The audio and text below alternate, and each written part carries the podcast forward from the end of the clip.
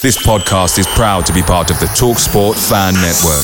TalkSport, powered by fans. Ever catch yourself eating the same flavorless dinner three days in a row? Dreaming of something better? Well, HelloFresh is your guilt-free dream come true, baby. It's me, Keke Palmer. Let's wake up those taste buds with hot, juicy pecan-crusted chicken or garlic butter shrimp scampi. Mm. Hello Fresh. Stop dreaming of all the delicious possibilities and dig in at HelloFresh.com. Let's get this dinner party started.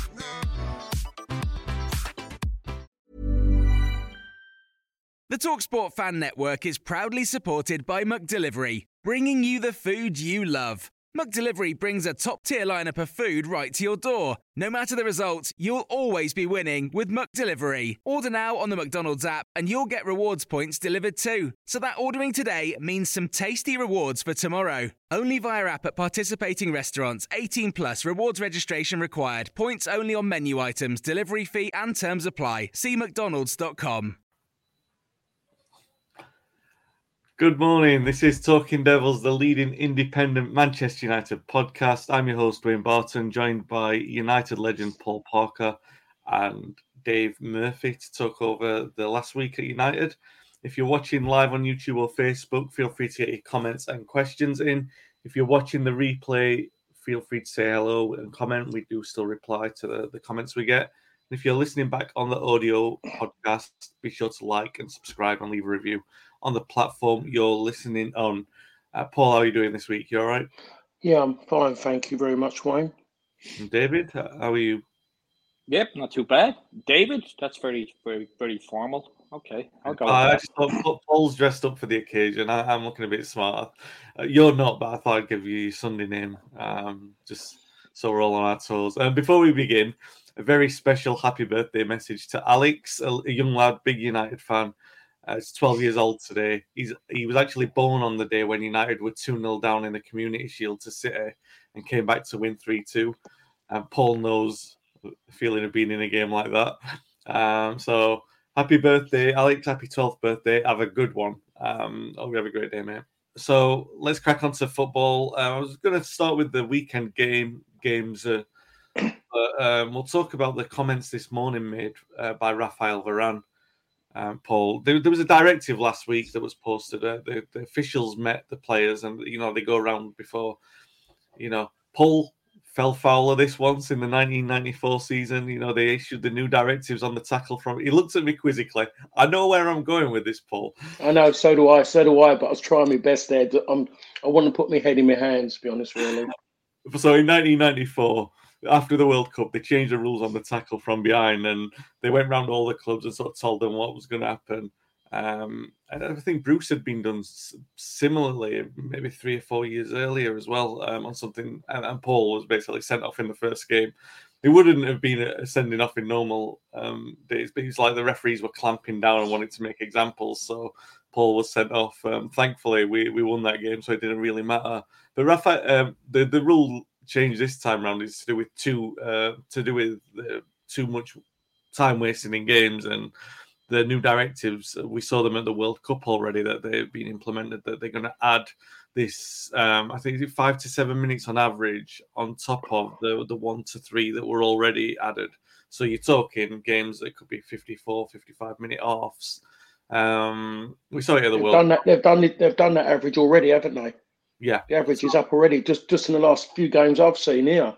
Yeah, well, that's what I mean. Uh, we saw it at the World Cup, and we're already seeing it here. Um, the players, well, Varane is the one leading the charge this morning. He's saying players are playing too much. It's too intense. I had a very quick run through because obviously I only posted it this morning, so I did some very quick number crunching on this. For uh, if you said that United have had a successful season or they've played a lot of games, you would probably say on top of what the average is, maybe 55 games is a successful season. So anything 55 and above, right? So United from 63 to 1995 at 14 seasons. So that's one one in every two with 55 games or more. And from 98 to 2013, they had um, 50 every season had 55 games or more. Seven out of the last, last 10 have had 50 or more. 55 or more, I think. So, but the Europa League now as a league, there's four different competitions. Obviously, there's been an increase in competitions over that time. The structure of those competitions have changed from being European knockouts to in the 90s, you know, there were six guaranteed Champions League games and so on and so forth. And obviously, I also you got to take into account the player numbers. So in the 60s, the squads might have been 12 to 15 players in the 90s when Paul was playing at United, maybe 15 to 17 in terms of you'd have year 11 and then mm. players would come in. The turn of the century, 22 to 23, and maybe now 25, 26.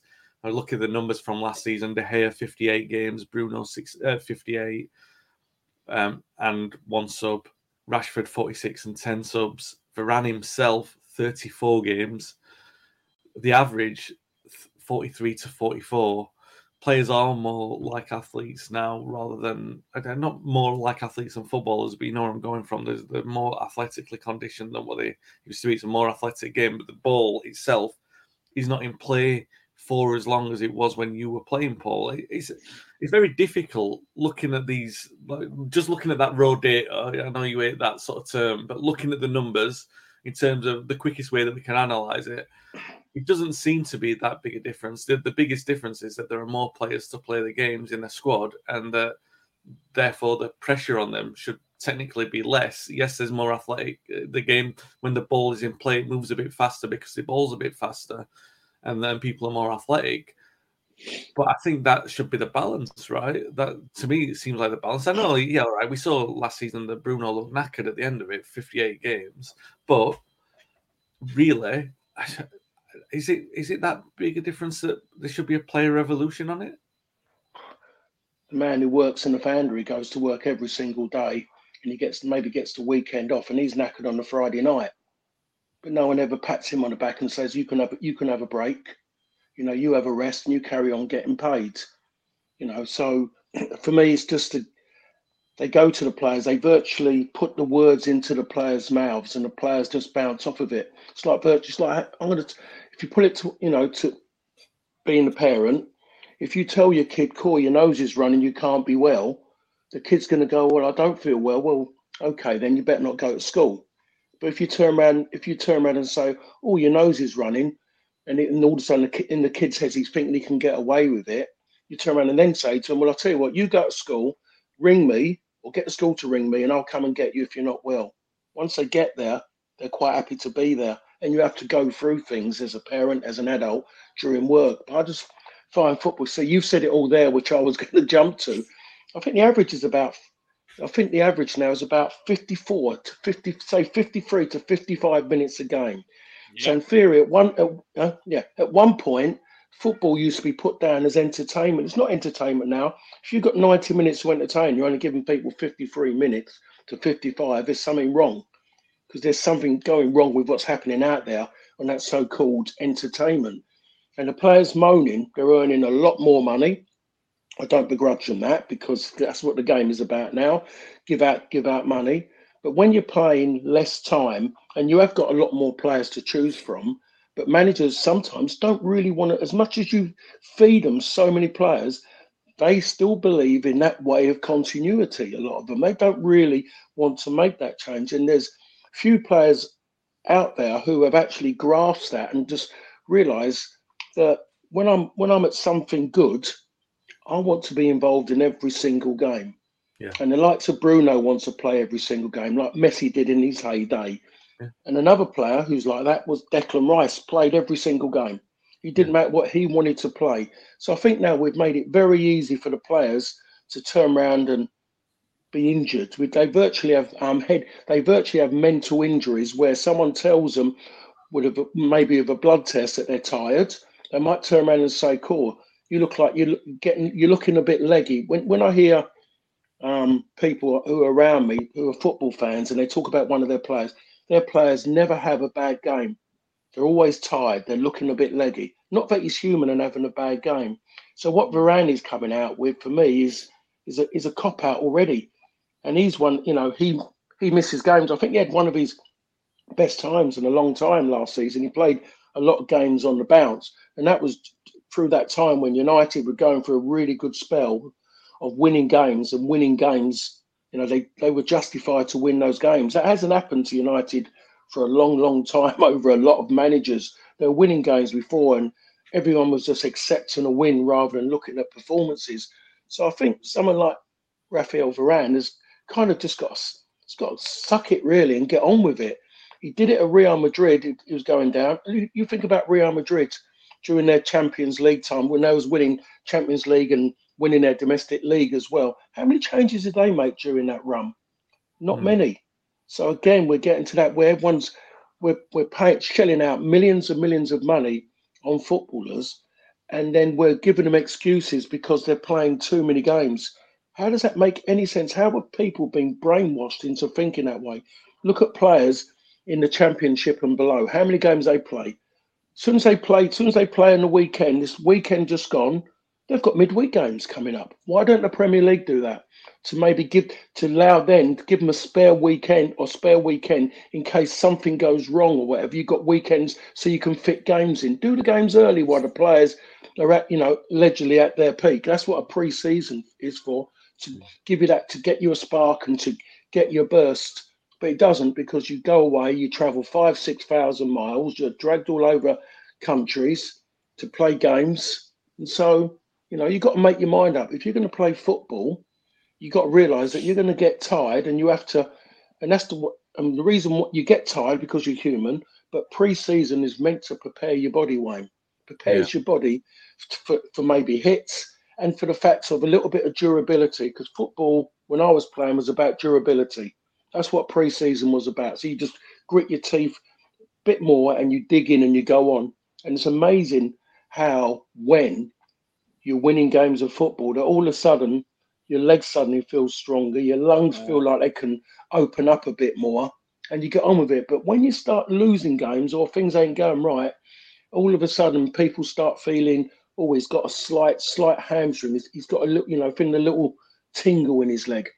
I mean, we the, a five-year-old kid wakes up in the morning with a tingle, and they'll go and run all, run all day at school. Um, yeah, you can't. I know it's one of Paul's bugbears, that so I thought a good one to start off with. Dave, on the mechanics of what Varane's talking about, um, obviously the the extra minutes do change something in terms of we always saw it at the World Cup. They add something to it. They take it's the drama that it adds to it, the sort of nervousness, the anxiety of someone now they can't enter the 90th minute thinking a two goal lead is enough to finish because if a team pulls one back in the 92nd minute, there's absolute frenzy for that last sort of six or seven minutes. It becomes a mini game all of its own, and um, and and that's sometimes mentally and physically taxing. Um, and uh, I guess for me, it's not. I think the the the clamp down on the time wasting is great because it's become a real pandemic, a uh, pandemic of some sort in the game where it, it's it's horrible to watch the, the time wasting that goes on from the goalkeepers to the players running round, and United are, not innocent in that. Um, but what's the solution to that? Is it is it this? Is it this to sort of regulate the behaviour, or is it like Varane, you know, like the players have been saying to cut down on the games. What do you do? I mean, make I'm all for making the Champions League a knockout, making it a making the Champions League a competition where only the champions go in. Um, I'm, I'm happy for there to be fewer games and make it a knockout in the Europa League. I'm happy for all of that. Or, or make if they want to move the, the league itself down to like well we, we 20 teams, so go down to 18 teams and play 34. Fine, but it doesn't seem I it doesn't seem to me like that would resolve some of the issues that Varane is talking about. Really, that loss of two or three games, and really, in terms of being reasonable, those changes that I've just suggested, like making those competitions knockouts again, or, or reducing them to you know champions qualify only, um, they're not reasonably going to be applied. So, do you think that Varane's got a point, or where would you draw the line in, in the middle of that? No, it's it's an absolute cop out. I mean, you you just you've just listed off games, you know, average games since the '60s, and it's it's it's 55 games for for the majority of that from the '60s to now. Um, but the big bonus for players nowadays is you've got 25, 26 players in a squad. Now I get it that the manager is always going to want to play his best team in the big games in most games, but it's up to the manager then to use that squad to utilize it better. It's an absolute cop out. I mean, earlier on, Paul said, and, and I did read about this during during the week. Um, I think Newcastle, uh, the average uh, game was like 52 minutes. The ball was in play. Uh, City, uh, 56. Um, but the sweet spot was around 55 minutes, 56 minutes.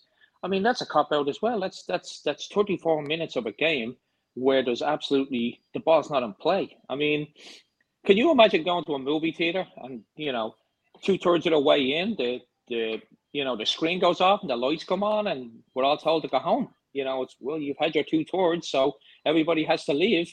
Same thing. You know, we're getting it, it. You know, I'm not. I'm not surprised players are complaining about this because it's it's it's one of the last things that they can complain about um, I don't agree with it. I 100% agree with the extra time. I absolutely loved it in the World Cup because you're right. It creates, it creates, you know, at times sheer panic in the last, you know, those whatever seven to ten minutes, um, and it's entertainment. And you know, Paul said earlier on, that's what we're paying for. We're paying for entertainment. I absolutely love it. Now, I do believe over the next couple of seasons, it, it may not turn into that that panic for the last seven to ten minutes, but I absolutely love it. I've seen it yesterday in the Charity Shield. You've seen what happened. Arsenal got the draw, then he went on to win. But you are right. You're 2 0 up in the 89th minute. With the previous rules, it really is game over, right? But you score a goal in that 90th minute, it's sheer panic. And who gets the entertainment out of it? The fans do. I mean,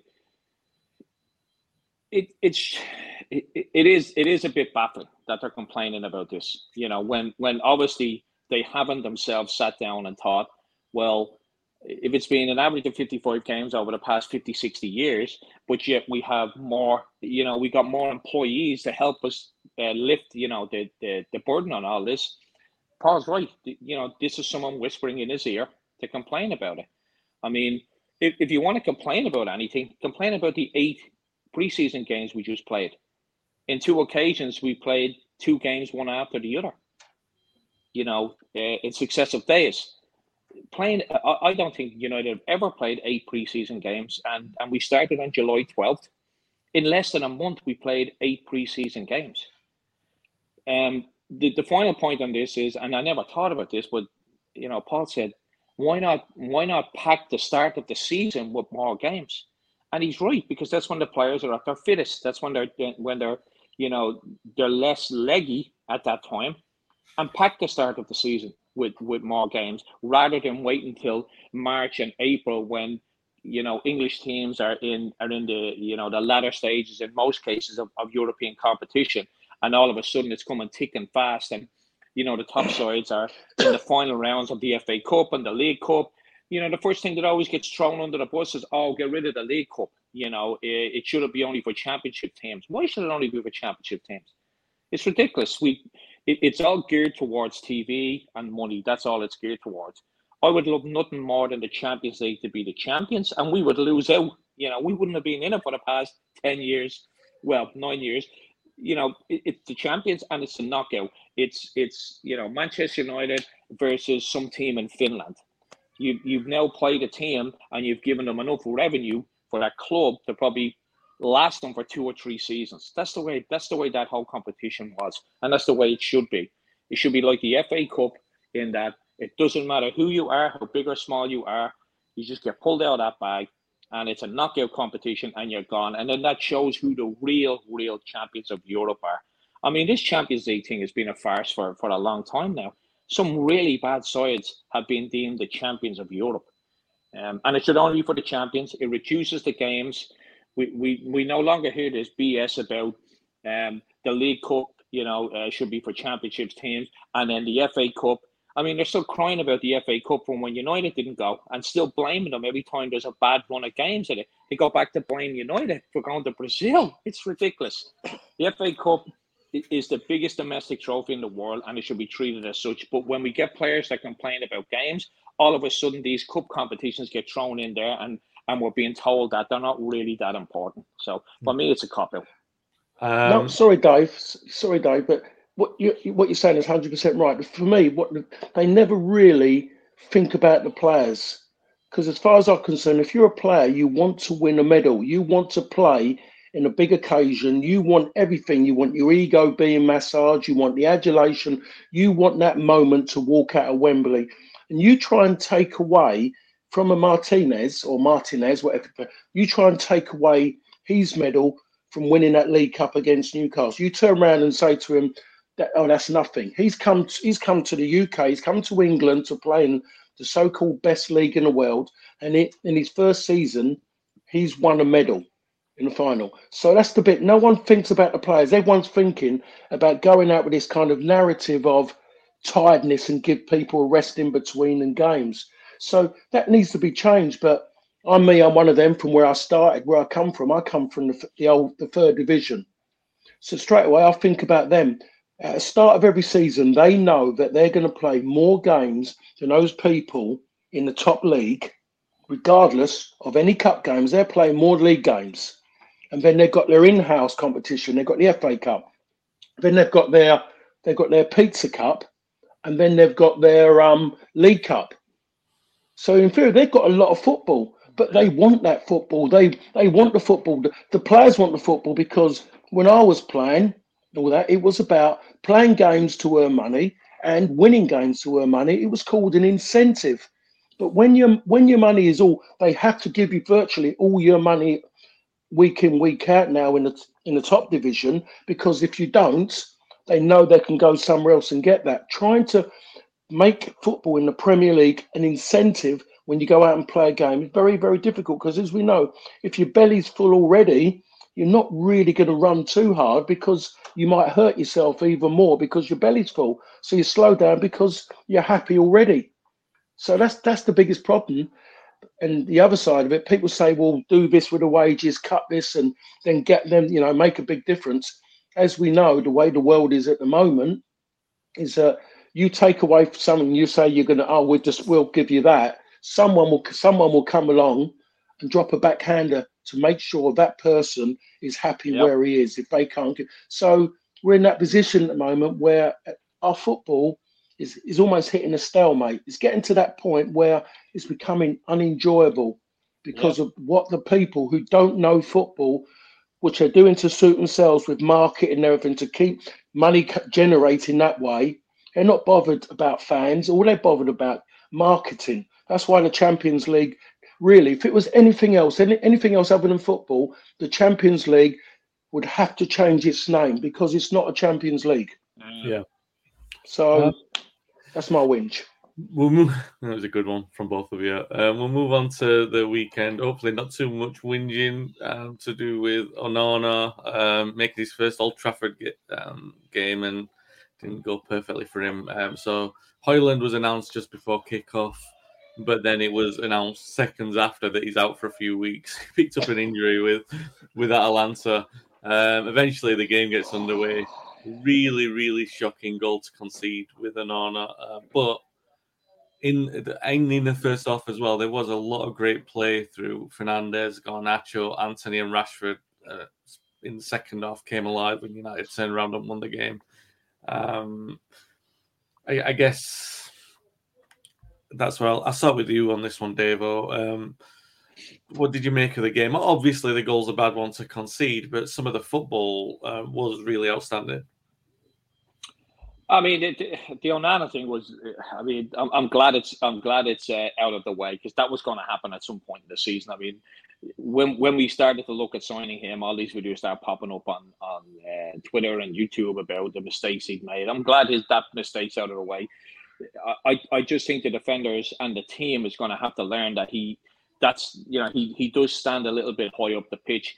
Um, I mean, if Dalot doesn't go across the pitch, that doesn't happen. So I think it's just a matter of them learning about where he's going to be, where he's situated on the pitch. Um, I'm not I'm not overly overly concerned. You know, I know he made a, a bit of a boo boo in a previous game as well. Um, but for me, it's I, I don't know. It's it. I'm still happy with him. He had a, he had he had a he had a very good game after that. You know, he had he pulled off some good saves. He's a good shot uh, shot stopper. We seem to be definitely more fluid coming from the back uh, with him in the team. You know, uh, but I think it's all about it's all about just learning. The defenders having to learn about, and you know, obviously, when we move on to Paul, I'd like to ask him that. You know, as a defender, how would you how would you feel about having him in the back? But I, I do think it's just a matter of the team learning, you know, about about his weakness and his strengths, and he's just got to learn that now that that's a global thing that that teams are going to try and that they're going to try and do that. You know, they're trying to close him down early, see if they can catch him off his line. But I, I just believe it'll do us more good than harm uh, because it's out of the way early. Um, I, I thought that game uh, we were absolutely fantastic after the break. We really were. I think Garnacho was starting to really come into himself now. Uh, he was absolutely phenomenal in preseason for me. Um, and and if he stays injury free, I think this could be the season. I think this could be the one where he takes it up a couple of levels. Uh, I also felt that Antony seems to be more comfortable on the ball. His decision making seems to be has seemed to have improved. I mean, he's he's I love the guy, you know, and I, I, I won't have bad things said about him. I think he's I think he's the next big thing. Life is full of awesome what ifs, and some not so much, like unexpected medical costs. That's why United Healthcare provides Health Protector Guard fixed indemnity insurance plans to supplement your primary plan and help manage out of pocket costs. Learn more at uh1.com. Picture the scene. All of your mates around, you've got your McNugget share boxes ready to go. Partner this with your team playing champagne football. Perfect. Order McDelivery now on the McDonald's app. There's nothing quite like a McDelivery. At participating restaurants, 18 plus serving times, delivery fee, and terms apply. See McDonald's.com. Uh, at United. Um, and I think in pre-season he he's shown that you know that that his decision making has definitely 100% improved. Little disappointed that, little bit disappointed, but not surprised that we bought a striker and he's instantly injured. Um, I'm looking forward to seeing him play. Uh, but I think all in all, you know, the games that that we played are the majority of our first team in preseason. I think we did. Um, I think we played some some nice football. Um, and, and like I said, I think you know Garnacho, if he stays fit, this could be the season for him. And I think this is Antony's time to shine. Um, but I'm a little bit biased towards him. So yeah, good good problems to have for United, really. Considering you know we were last season, it's like Sancho's not really playing well, but you've got to give him a run of games. Martial, not really sure what he's adding, but he, we got to play him because we don't have Ronaldo. And, you know, Weghorst, long live Weghorst, um, wherever he's gone to, bless him. Um, but it was not the, the greatest experience. And now it looks like United have got good options across that front line. And yeah, you're talking about who's really who's going to be left out when Højlund yeah. is fit. And, and that's not a bad thing at this moment, especially even despite Varane's protestations, considering how many how many games we've got, um, we're going to need to utilize that front line and, and different options as well because they're all different kinds of players.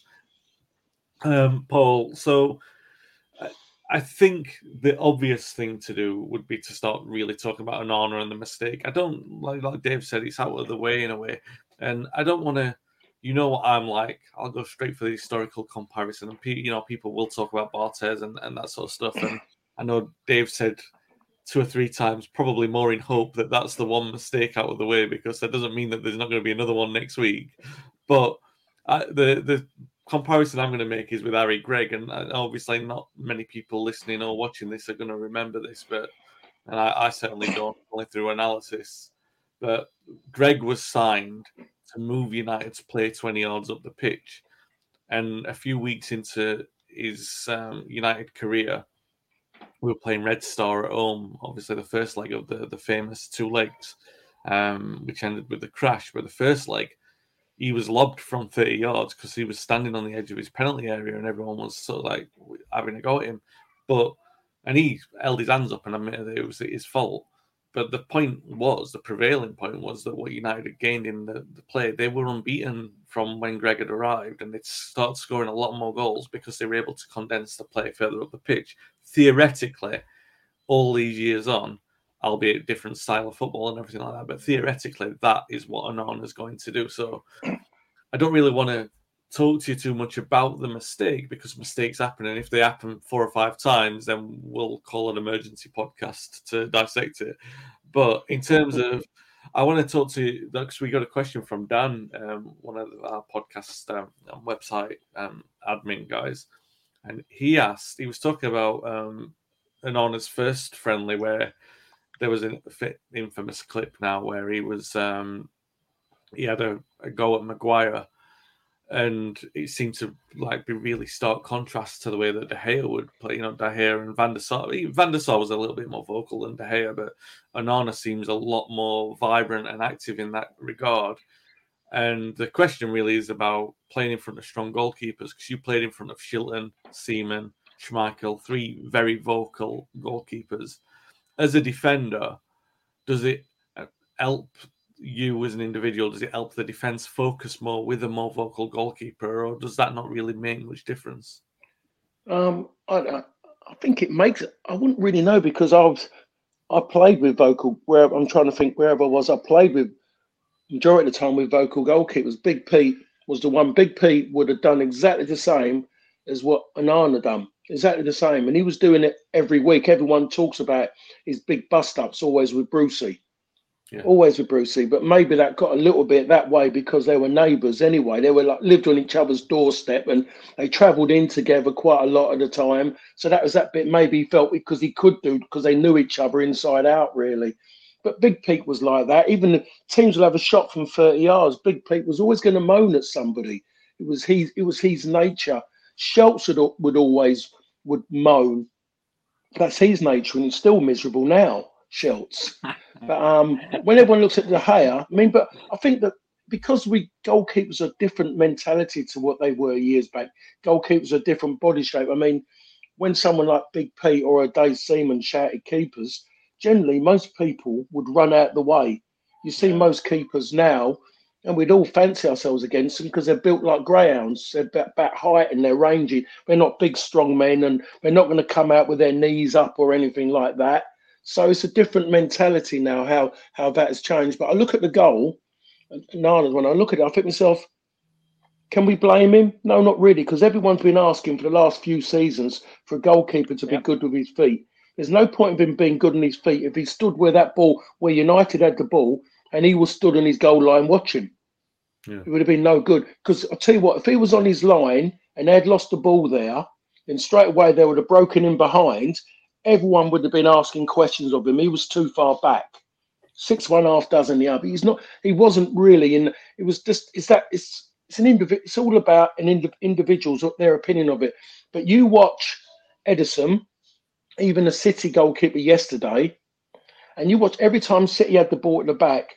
He wasn't on his goal line. He was kind of looking and it, he was gauging himself and every how they stepped forward. The difference was though is that Lens went and had a go at Manchester United because at the moment in time, until United get that get that right with the goalkeeper and the back four, and they breed confidence, then people then would look at them with the ball at their feet, and they won't gamble as much as like what people don't gamble against City too much. Because if everyone gambled and believed they could get it, then you look up and people were taking pot shots at at um at their goalkeeper. People would take pot shots at Brighton because the way Brighton play as well. So what it was, it was just one of those moments. Dalot, I don't know, Dalot just had again, he does that, Dalot. He does just most simple things. He's the one who kind of makes them more difficult. That's the way he is sometimes. And he was having a good time prior to that. So um that was just a moment. Was it a goalkeeper mistake?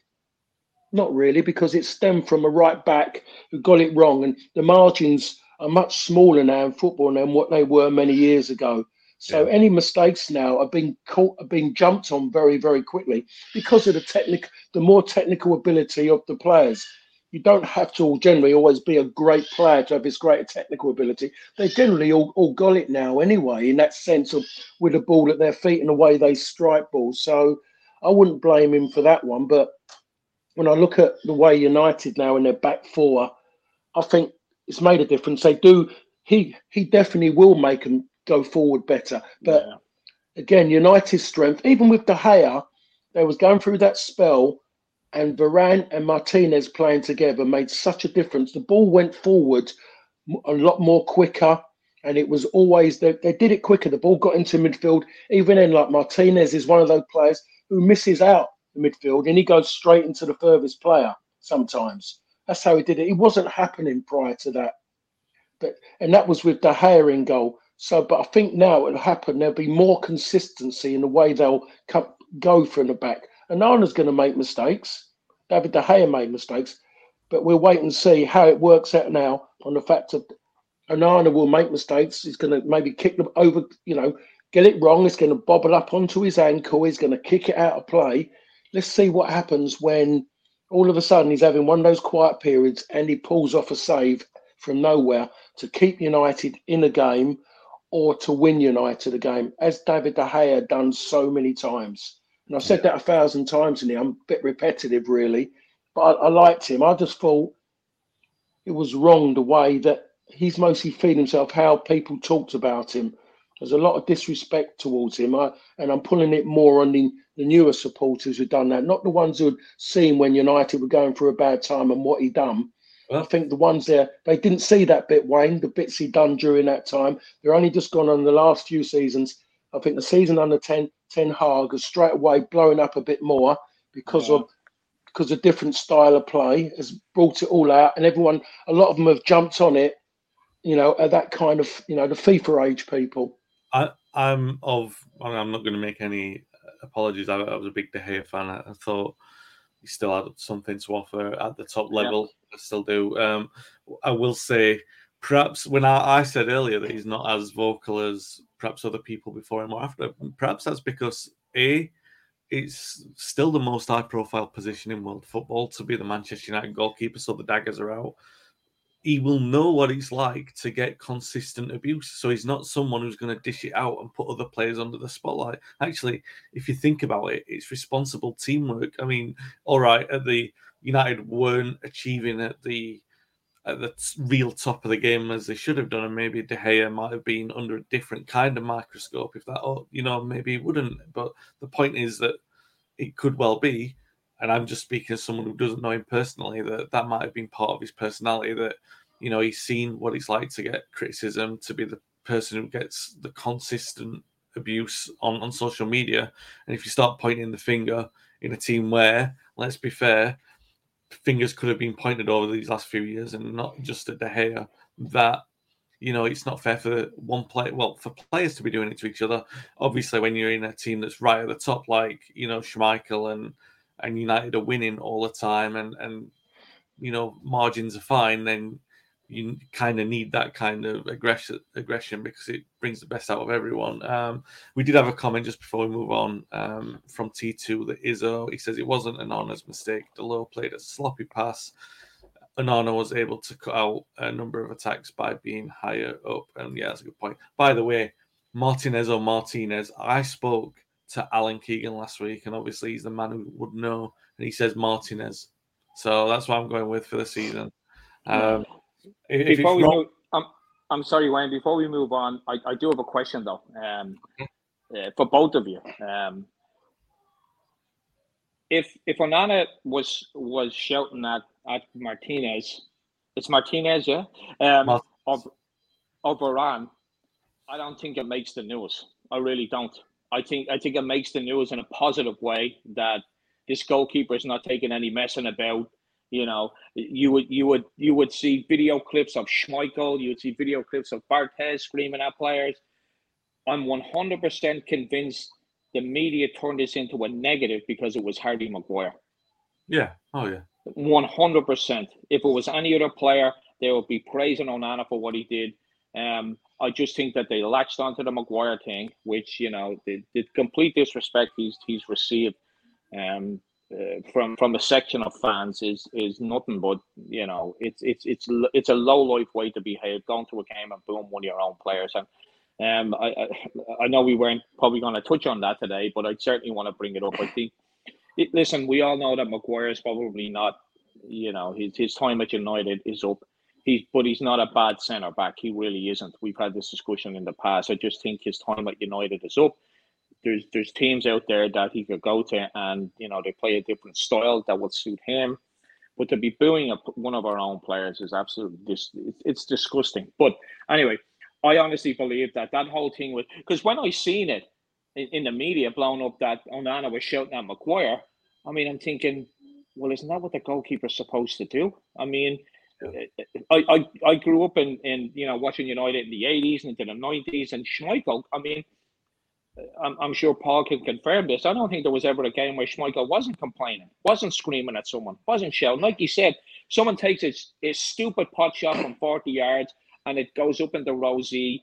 He would come storming out of his box, screaming at everybody of why did you let him even take a shot? And it's like, well, it injured someone like 42 rows up. Don't worry about it. No, that's yeah. the way he was. I, I just I don't get it. I don't get the negativity around it. I think it's what we should expect from a goalkeeper. And like I said, if it was if it was Martinez, if it was Varane, if it was anyone else, the media would have painted it as a positive of oh now United have a goalkeeper that is going to command his box and is going to do X, Y, and Z. But instead, you know, we we it, it was turned into a negative, and then we had people having pot shots saying it was unfair to shout at Maguire. That blew my mind. I'm like, what do you mean it was unfair to shout at that makes no sense. I'm sorry yeah. for cutting across you, but I just wanted to get that point across. I think they, because it was Harry Maguire, they turned it into a into a negative. Yeah, no, I, I, we've Paul and I over the last season, like Maguire has probably been the one who got the most criticism because he was uh, out of form last season. But we, in the season before that, we were talking about Lindelof and Eric Bailly, me and Paul, on a weekly basis. And it got to the point, not in a bad way, but at the point where it was like, these players have been criticised enough. You know that they're not up to the, the standard. There's no point criticising it. Everybody knows it now. Do you know? And that's where we are with Maguire. And yeah. I think, like, all right, everybody accepts. Maybe he doesn't accept that it's time to move on. And, a player's ego can do that. Where you know he might want to stay at Manchester United. It's a place to be. But like a lot, you know, if you're a high-profile England defender and your next move is going to be down, you are going to be very reluctant to leave United because it for, yeah. for obvious reasons. Um, so yeah, I, I, don't agree with the booing. That's absolutely ridiculous. Um, but it is it is what it is. Um, I wouldn't do it.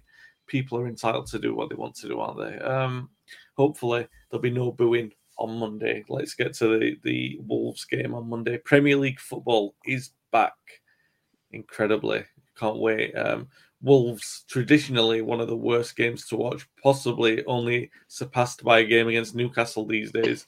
But they have changed the manager and, and they were slightly easier to play against last season. It made the games not as difficult to watch. Um, and they've had a difficult um, summer, really, Paul. I mean, they've signed a couple of players. This Cunha from um, Atletico Madrid is basically the replacement for Neves. But Neves was so fundamental to the way that they played. So was Moutinho, and he's gone. Adama Traore, who was so fast um, terrifying when, um, well, all right, he's inconsistent, but he was so fast. Um, and they've lost these players who were so crucial to the way that Wolves have played football for the last four or five years.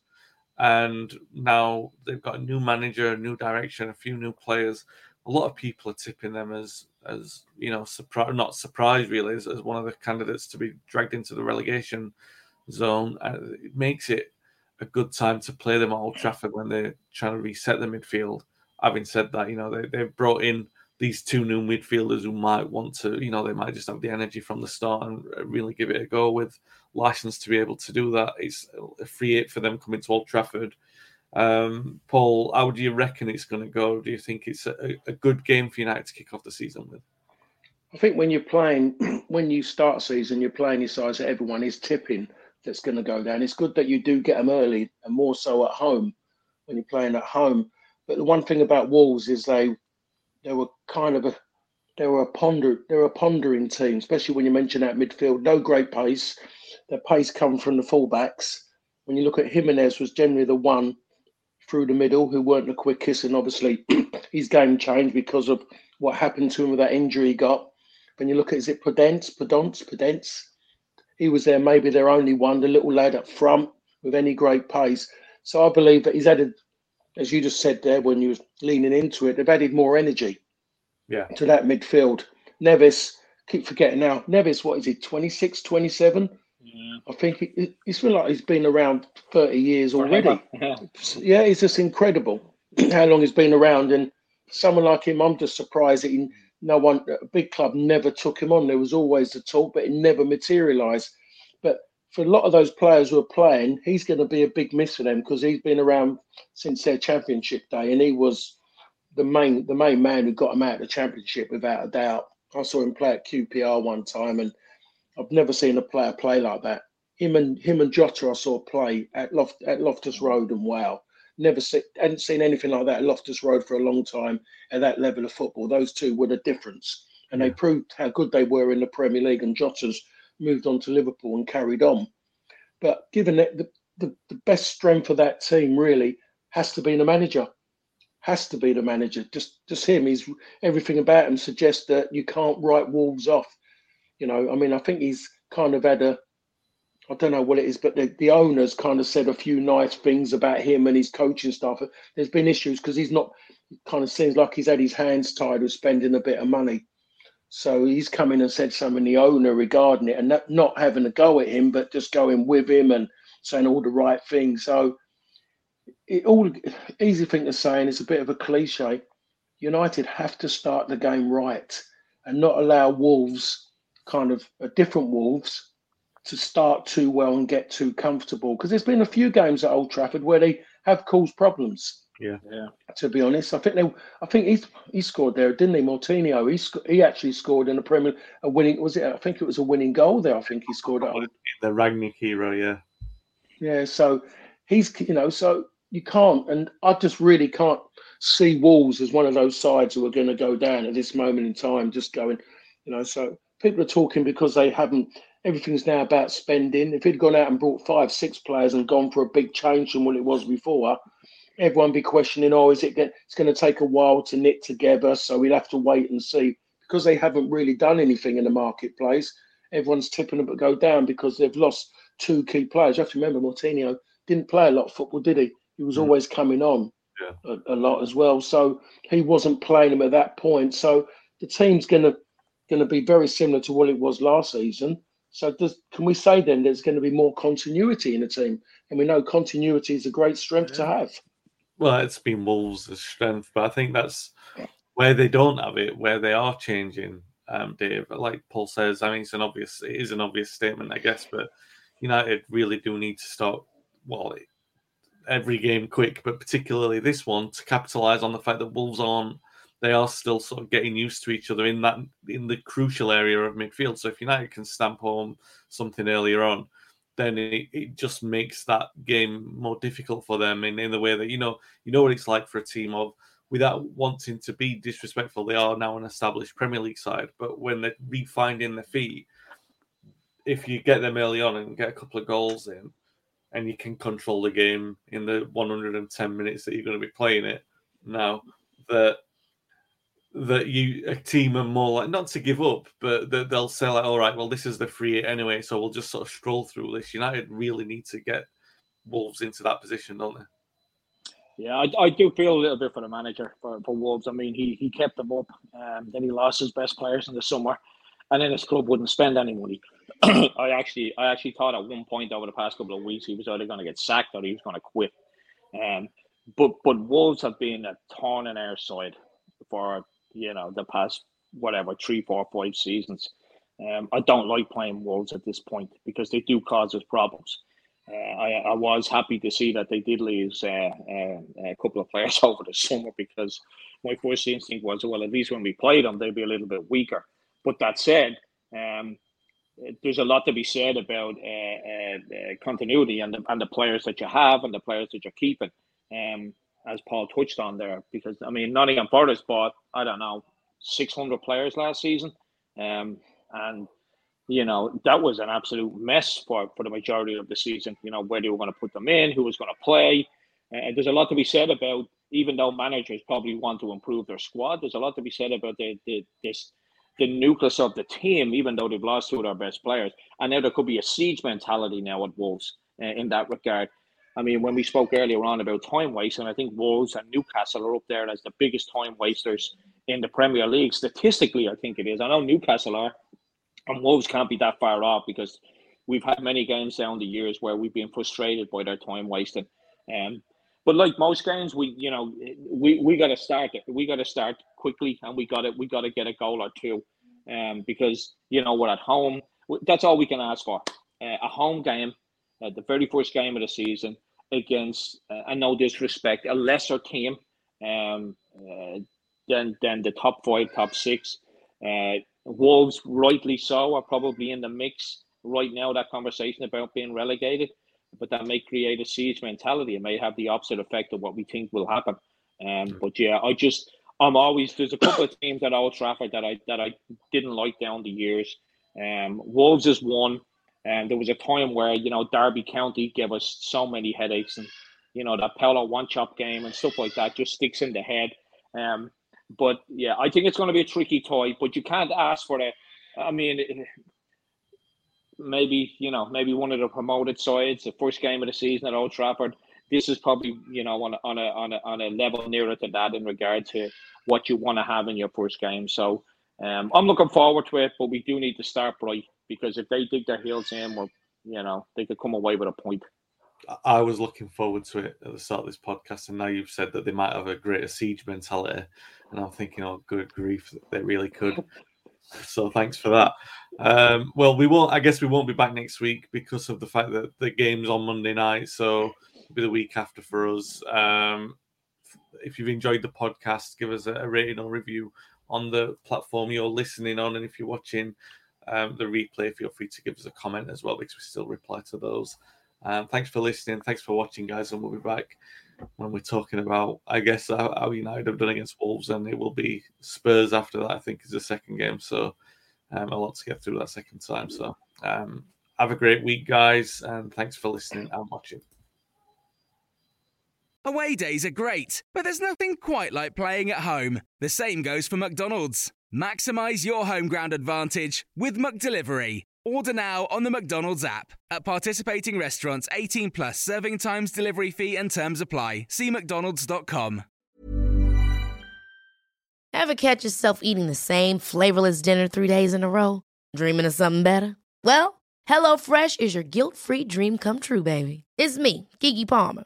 Let's wake up those taste buds with hot, juicy pecan crusted chicken or garlic butter shrimp scampi. Mm. Hello Fresh. Stop dreaming of all the delicious possibilities and dig in at HelloFresh.com. Let's get this dinner party started.